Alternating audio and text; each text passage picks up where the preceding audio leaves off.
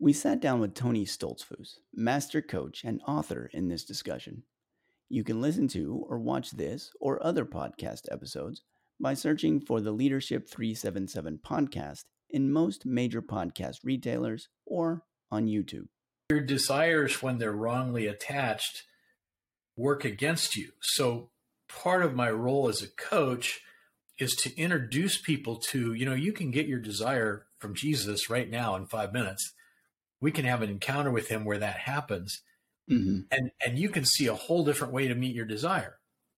And so the work of the cross I help them do is to die to their attachments to the world and reattach their heart to Christ. And as they do that, then then we can go back to the goal.